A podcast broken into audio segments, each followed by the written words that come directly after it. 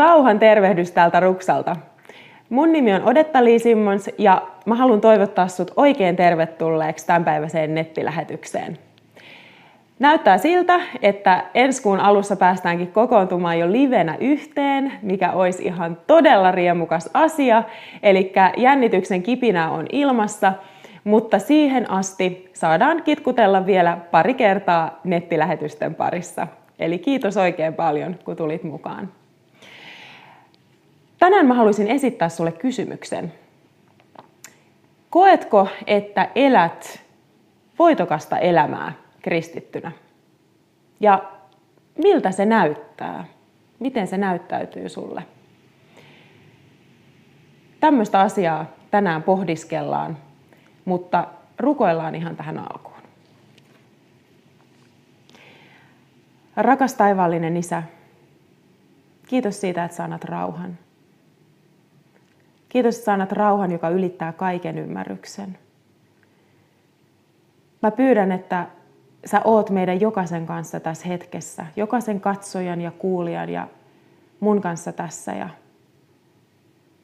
siunaisit tämän yhteisen hetken, Herra. Mä pyydän, että sä antaisit rauhan niiden sydämeen ja mieleen, jotka on kokenut vastoinkäymisiä tällä viikolla ja jotka ehkä elää tällä hetkelläkin jonkun haasteen keskellä. Ja mä pyydän, että sä virvottaisit niitä, jotka on janoisia ja ruokkisit niitä, jotka on nälkäisiä, Herra. Tämän sanan kautta, joka me tänään saadaan kuulla, Herra, sun sydämeltä. Herra, mä pyydän, että sä annat sun pyhän hengen ohjata tätä hetkeä aivan täysin ja että sä puhuttelet meitä ja lohdutat meitä ja johdatat meitä, opetat meitä. Kiitos Jeesus sun viisaudesta ja sun rakkaudesta. Aamen. No niin, eli mun tämänpäiväinen aihe sai alkunsa siitä, kun mä kuuntelin yhtä saarnaa ja siellä puhuttiin siitä, miten kristitty elää voitokkaana ja miten voi saada voiton eri elämän osa-alueilla. Ja mä rupesin ihan siis niin kuin pohtimaan sitä oikeasti, että, että, niin, että mitä se oikeasti tarkoittaa, se voitokkuus. No, Pyhänkin johdatti mut tämmöisen raamatun paikan äärelle kuin toinen kirje korintolaisille ja luku 2, jakeesta 14 ja mä luen sen teille nyt. Kiitos olkoon Jumalalle, joka aina kuljettaa meitä Kristuksen voittosaatossa ja antaa meidän kaikkialla levittää Kristuksen, tuntemu, Kristuksen tuntemisen tuoksua. Me olemme Kristuksen tuoksu, joka nousee Jumalan eteen. Tämän tuoksun tuntevat sekä ne, jotka pelastuvat, että ne, jotka joutuvat kadotukseen. Se on toisille kuolemanhaju, joka tuo kuoleman, toisille elämäntuoksu, joka tuo elämän. Mutta kuka on tähän kelvollinen? Me emme ainakaan ole sellaisia kuin ne monet, jotka kaupittelevat Jumalan sanaa. Me julistamme sitä Jumalan edessä ja Kristusta palvellen, väärentämättömänä ja sellaisena kuin se tulee Jumalalta.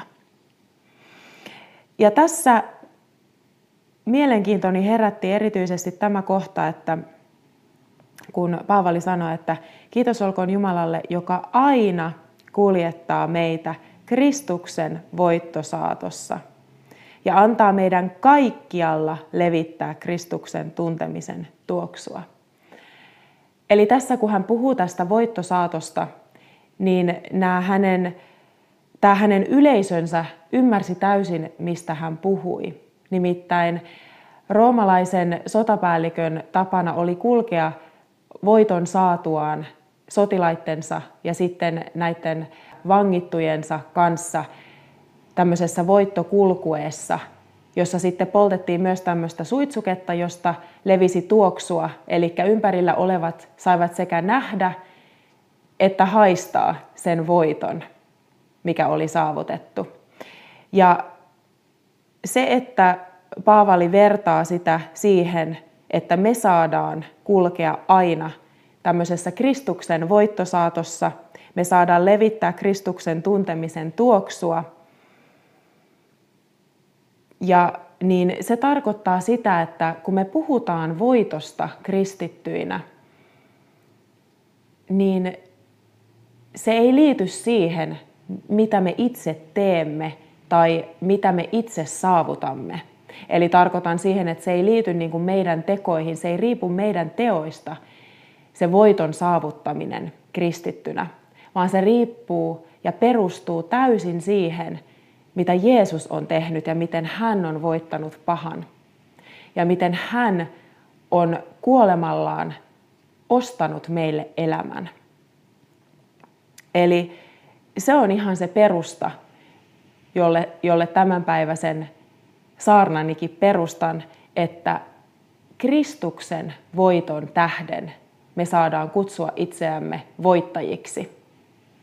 Se poistaa semmoista painetta meidän harteilta kristittyinä, jos meillä on joskus semmoinen olo, että no musta ei tunnu nyt hirveän voitokkaalta ja enhän mä ole vielä vapautunut tästä riippuvuudesta tai tästä kahleesta. Mä vielä kamppailen tämän asian kanssa. Enhän mä ole seurakunnassa saavuttanut oikein mitään merkittävää. En mä ole sielläkään oikein voitokas tai ainakaan tunnu siltä. Enhän mä oikein osaa mitään. Miten mä voisin olla voitokas? Niin tämä raamatun jae, jonka Paavali meille on kirjoittanut opetukseksi ja rohkaisuksi, poistaa kaiken sen paineen, koska se ilmoittaa ja ilmaisee meille, että se kristityn voitokkuus ei riipu siitä, mitä tulosta me tehdään tai mitä me saavutetaan omin, omin teoin, vaan se riippuu täysin siitä, mitä Jeesus on jo tehnyt sun ja mun puolesta. Mulla on tässä kolme asiaa, jotka mä oon listannut tähän semmoisina asioina, jotka kuvastaa sitä voitokkuutta meidän elämässä kristittyinä. Ja nämä on vain kolme asiaa. Niitä on monia asioita, niitä löytyy raamatusta. Ja tämä ehkä onkin tarkoitettu semmoiseksi mieltä herätteleväksi alustukseksi, joka toivottavasti inspiroi sua oikeaan suuntaan löytämään lisää niitä asioita, joiden kautta sä voit todeta, että hei, mä olen voitokas kristitty. Mä olen voitokas kristitty. Olin mä sit rikas tai köyhä. Olin mä terve tai sairas. Olinpa mä sit päässyt tästä riippuvuudesta tai en vielä päässyt siitä. Olipa mulla sit seesteinen kausi menossa tai kamppailun kausi menossa, niin mä oon voitokas kristitty. Ja mä toivon, että tämä inspiroi sua etsimään sellaisia raamatun paikkoja ja sellaisia totuuksia raamatusta, jotka todistaa sen puolesta, että sä oot voitokas kristitty. Ensimmäinen asia, joka mulle kertoo, nämä ei tule nyt missään tärkeysjärjestyksessä, vaan nämä tulee siinä järjestyksessä, missä ne tuli mun mieleen silloin, kun mä pohdin itse tätä asiaa. Niin ensimmäinen asia, joka mulle tuli mieleen siitä, joka kertoo siitä kristityn voitokkuudesta, on se, että Sä elät tässä hetkessä. Sä et elä menneisyydessä, etkä sä elä tulevaisuudessa tai huolehdi siitä, vaan sä elät tässä hetkessä. Ja tällä mä en todellakaan tarkoita sitä, että me ei saataisi prosessoida menneisyyden tapahtumia, vaan mä tarkoitan ehkä sitä enemmänkin, että me ei saada olla jumittuneita sinne menneisyyteen niin paljon, että me unohdetaan elää tässä hetkessä. Eikä me saada myöskään huolehtia niin paljon tulevasta, että me unohdetaan elää tässä hetkessä. Koska se kristityn voitokkuus näkyy tässä hetkessä. Eli katsotaanpas pari raamatun jaetta, jotka liittyy tähän. Ensimmäinen, jonka mä luen, on Matteuksen evankeliumista luvusta 6. Ja, ja siellä ihan tuttu paikka liittyy Jumalan huolenpitoon missä hän puhuu, että, että tota, meidän pitäisi katsoa taivaan lintuja, eivät ne kylvä, eivät ne leikkaa, tämä on jakeessa 26, eivätkä kokoa varastoon, ja silti teidän taivaallinen isänne ruokkii ne. Ja olettehan te paljon enemmän arvoisia kuin linnut. Ja sitten Jumala puhuu kedon kukista, ja puhuu siitä, että miten että Jumala pukee nämä, niin miten hän ei sitten myös pukisi meitä. Ja meidän ei pitäisi murehtia näistä asioista, että mitä me nyt syödään tai juodaan tai mistä me saadaan vaatteet. Ja sitten siirrytään tässä jakeeseen 33. Etsikää ennen kaikkea Jumalan valtakuntaa ja hänen vanhurskasta tahtoaan, niin teille annetaan kaikki tämäkin. Ja tässä, älkää siis huolehtiko huomispäivästä. Se pitää kyllä itsestään huolen. Kullekin päivälle riittävät sen omat murheet. Eli tässä Jeesus antaa meille oikein luvan pysyä tässä päivässä. Meidän ei tarvi harpata vielä huomiseen, vaan me voidaan elää tässä hetkessä, luottaen Jumalan huolenpitoon. Mun mielestä tämä kuvastaa sitä voitokkuutta, mitä kristityn elämästä huokuu, että sä voit elää rauhassa tässä päivässä. Luetaan vielä toinen paikka, joka viittaa menneisyyteen. Eli Jesajan kirjasta luvusta 43 ja sieltä jakeet 18-19. Älkää enää menneitä muistelko, älkää muinaisia miettikö. Katso, minä luon uutta. Nyt se puhkeaa esiin. Ettekö huomaa? Minä teen tien autiomaahan ja joet kuivuuden keskelle. Ja tässä Jumala sanoi, että älkää enää menneitä muistelko. Vaikka se olisi hyvääkin, niin silti me ei saada jäädä jumittumaan sinne. Joskus me saatetaan kristittynäkin jumittua sinne menneisyyteen, menneisyyteen että oi niitä hyviä aikoja, että oispa niitä nyttekin. Ja joskus itsekin ajattelen sillä tavalla. Mutta me ei saada jumi, jäädä jumittumaan sinne siinä määrin, että me ei huomata sitä, mitä Jumala tekee tässä hetkessä, mikä juuri nyt puhkeaa esiin. Hän sanoo, ettekö huomaa? No ei me voida huomata sitä, jos me ollaan jumituttu sinne menneisyyteen. Oli ne sitten hyviä tai huonoja asioita, mitä siellä menneisyydessä on. Ja itse on todellakin kaikenlaisen prosessoinnin kannalla sielunhoitajanakin. Hoidan paljon tämmöisiä, tämmöisiä tilanteita, joissa just pohditaan menneisyyttä. Mutta se, että se suunta on kuitenkin eteenpäin, että me ei jäädä sinne. Ja tota, tässä Jumala taas ikään kuin antaa meille luvan ja oikein kehotuksen, että huomatkaa nyt tämä hetki, tämä jossa just nyt elätte.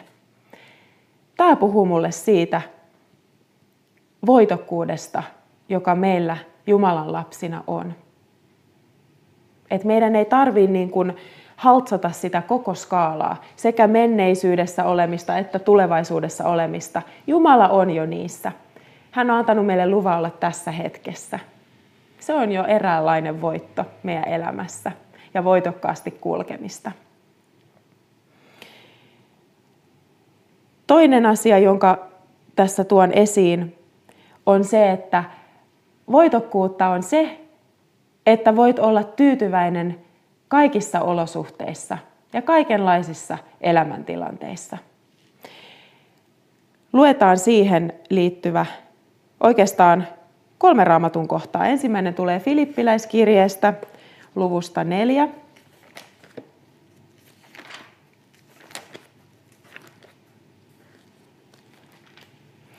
Ja sieltä jakeet 11-13. Tällä en tarkoita sitä, että kärsin puutetta, koska olen oppinut tulemaan toimeen, eli olemaan tyytyväinen sillä, mitä minulla on. Tunnen köyhyyden ja hyvinvoinnin. Olen tottunut kaikkeen ja kaikenlaiseen. Syömään itseni kylläiseksi ja näkemään nälkää. Elämään runsaudessa ja puutteessa. Kestän kaiken hänen avullaan, joka antaa minulle voimaa. Eli tässä Paavali puhuu siitä, että se voitto, mikä meillä on kristittyinä, mikä meillä on Kristuksessa, se ei ole riippuvainen olosuhteista. Se meidän, niin, no voittokin, niin kuin sanoin, mutta se tyytyväisyys, mikä meillä on elämässä, ei ole riippuvainen olosuhteissa, olosuhteista. Hän on oppinut tulemaan toimeen kaikenlaisissa tilanteissa. Ja se on voittoa, se on voitokasta kristityn elämää, koska tämä pätee nyt kaikenlaiseen elämään, sekä rikkaiden että köyhien elämään. Voittohan ei voi olla vain semmoinen asia, joka toimii vaan esimerkiksi rikkailla. Et esimerkiksi vaan rikkaat ihmiset voisivat sanoa, että mä elän tosi voitokasta kristityn elämää, koska Jumala pitää musta niin hyvän huolen, että mulla on kaikki, mitä mä tarvitsen, kaikki materia, mitä mä tarvitsen, ja mulla ei ole puutetta mistään. Niin tämä on sitä voitokasta kristityn elämää. Mutta eihän se voi päteä ainoastaan niin, koska myös köyhät voivat elää voitokasta kristityn elämää. Jumalan sana pätee sataprosenttisesti kaikille niille, jotka siihen uskoo. Eli tässä Paavali tuo tosi hyvin esiin sen, että se tyytyväisyys kaikenlaisissa tilanteissa, sekä rikkaudessa että köyhyydessä, Eikä, että silloin, kun saa syödä, sekä silloin, kun saa syödä itsensä kylläiseksi, että silloinkin, jos joutuu näkemään nälkää niin kaikissa näissä tilanteissa hän on oppinut tulemaan toimeen, eli oppinut olemaan tyytyväinen sen perusteella ja sen avulla, eli Jumalan avulla, joka antaa hänelle voimaa. Se Jumalan voima näissä tilanteissa suo sen tyytyväisyyden. Jumalan voima näissä tilanteissa on se voitto. Eli näin me nähdään, miten kaikenlaisissa elämäntilanteissa olevat kristityt voivat elää voitokasta elämää. Se voitto ei riipu ulkonaisista olosuhteista tai meidän saavutuksista, vaan se riippuu siitä, mitä Jumala on tehnyt jo Jeesuksen kautta meidän hyväksi ja siitä, mitä hän meille antaa rakkautensa tähden. Siinä on se voitto. No sitten toinen paikka on Jesajan kirjassa luvussa 43 taas ja jae 2. Kun kuljet vesien halki, minä olen sinun kanssasi. Kun virtojen poikki, ne eivät tempaa sinua mukaansa. Kun astut tulen lävitse, sinä et pala eikä liekki sinua polta. Ja tämän jakeen luin muutama viikko sitten toisessa nettilähetyksessä, mutta se sopi niin osuvasti tähän, että otin sen tähänkin mukaan. Eli tässäkin puhutaan siitä, että se voitto on siinä, että Jumala on sun kanssa näissä tilanteissa. Eli voitto ei riipu siitä, mikä se lopputulema on, tai mikä se meidän oma saavutus on, tai ähm, miten me tullaan siihen päämäärään, vaan se voitto on jo siinä hetkessä, kun me kuljetaan siellä vesien halki, kun me ollaan siellä tulen keskellä, niin Jumala sanoi, että minä olen siellä sinun kanssasi. Eli tässä taas korostuu se, mitä Paavali sanoi, että on oppinut tulemaan toimeen kaikenlaisissa tilanteissa. Oli se sitten vesivirtojen halki kulkemista tai tulen keskellä olemista, niin oppii tulemaan toimeen siellä sen voiman avulla, jonka Jumala antaa. Se on voittoa jo itsessään. Eikö niin? No sitten vielä luen yhden esimerkin. Se tulee toisesta korintolaiskirjeestä. Palataan takaisin sinne, missä oltiin alussakin. Eli toinen kirje korintolaisille, luku 1 ja jakeesta kolme. Ylistetty olkoon meidän Herramme Jeesuksen Kristuksen Jumala ja Isä, armahtava Isä ja runsaan lohdutuksen Jumala. Hän rohkaisee meitä kaikissa ahdingoissamme niin, että me häneltä saamamme lohdutuksen voimalla jaksamme lohduttaa muita ahdingossa olevia. Niin kuin Kristuksen kärsimykset ovat tulleet runsaina meidän osaksemme, samoin on Kristus tuonut meille runsaasti lohdutusta – jos me olemme ahdingossa, se koituu teille lohdutukseksi ja pelastukseksi. Jos saamme lohdutusta, myös te rohkaistutte kestämään samoja kärsimyksiä, joita me saamme kokea. Me luotamme lujasti siihen, että te kestätte. Tiedämmehän, että niin kuin te saatte osanne kärsimyksistä, saatte myös lohdutuksesta osanne. Teidän on hyvä tietää, veljet, millaisessa ahdingossa me olimme Aasian maakunnassa – Jouduimme niin suunnattomiin ja ylivoimaisiin vaikeuksiin, ettemme enää uskoneet, selviä, sel, ettemme enää uskoneet selviävämme hengissä. Me saimme tuntea olevamme kuolemaan tuomittuja, jotta emme luottaisi itseemme, vaan Jumalaan, joka herättää kuolleet.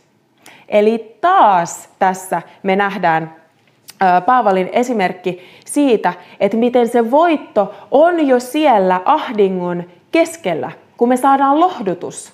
Se on jo sitä voitokasta kristityn elämää, kun sä voit siellä ahdingon keskellä tuntea ja kokea sen Jumalan lohdutuksen, Jumalan voiman, Jumalan avun. Hän ei sanonut tässä, että vasta sitten, kun he pääsivät sinne päämääränsä, tai vasta sitten, kun se ahdinko oli ohi, niin sitten kaikki oli hyvin. Vaan hän puhui, että jo siellä ahdingon keskellä hän rohkaisee meitä kaikissa ahdingoissamme niin, että me häneltä saamamme lohdutuksen voimalla jaksamme lohduttaa muita ahdingossa olevia. Tämä on sitä voitokasta kristityn elämää. Se ei ole sitä, että kaikki ongelmat hälvenee ja me saadaan elää täysin ongelmavapaata elämää. Vaan se voitto on siinä, että Jeesus on voittanut tämän maailman ja sen voittonsa kautta me saadaan elää. Sen hänen voittonsa kautta me saadaan elää voitokasta elämää, koska me saadaan jokaisessa tilanteessa, jokaisessa olosuhteessa julistaa sitä hänen voittoaan ja kokea sitä hänen voimaansa, kokea sitä hänen lohdutustaan, hänen apuaan, hänen turvaansa. Se on sitä voitokasta kristityn elämää. Eli tässä tuli kolme raamatun paikkaa liittyen siihen, että miten olosuhteista riippumatta me voidaan todeta ja julistaa, että me kuljetaan tässä Kristuksen voittosaatossa. Ja viimeisenä tämmöisenä kohtana haluan tuoda esiin sen, että voitokkaaseen kristityn elämään kuuluu mielen uudistaminen. Ja esimerkkinä siitä otan pahan voittamisen hyvällä. Että me ei vastatakaan pahaan pahalla, vaan me voitetaan se hyvällä. Ja otan siihen semmoisen raamatun paikan roomalaiskirjasta kuin roomalaiskirjan luku 12. Luen sieltä kolme eri jaetta.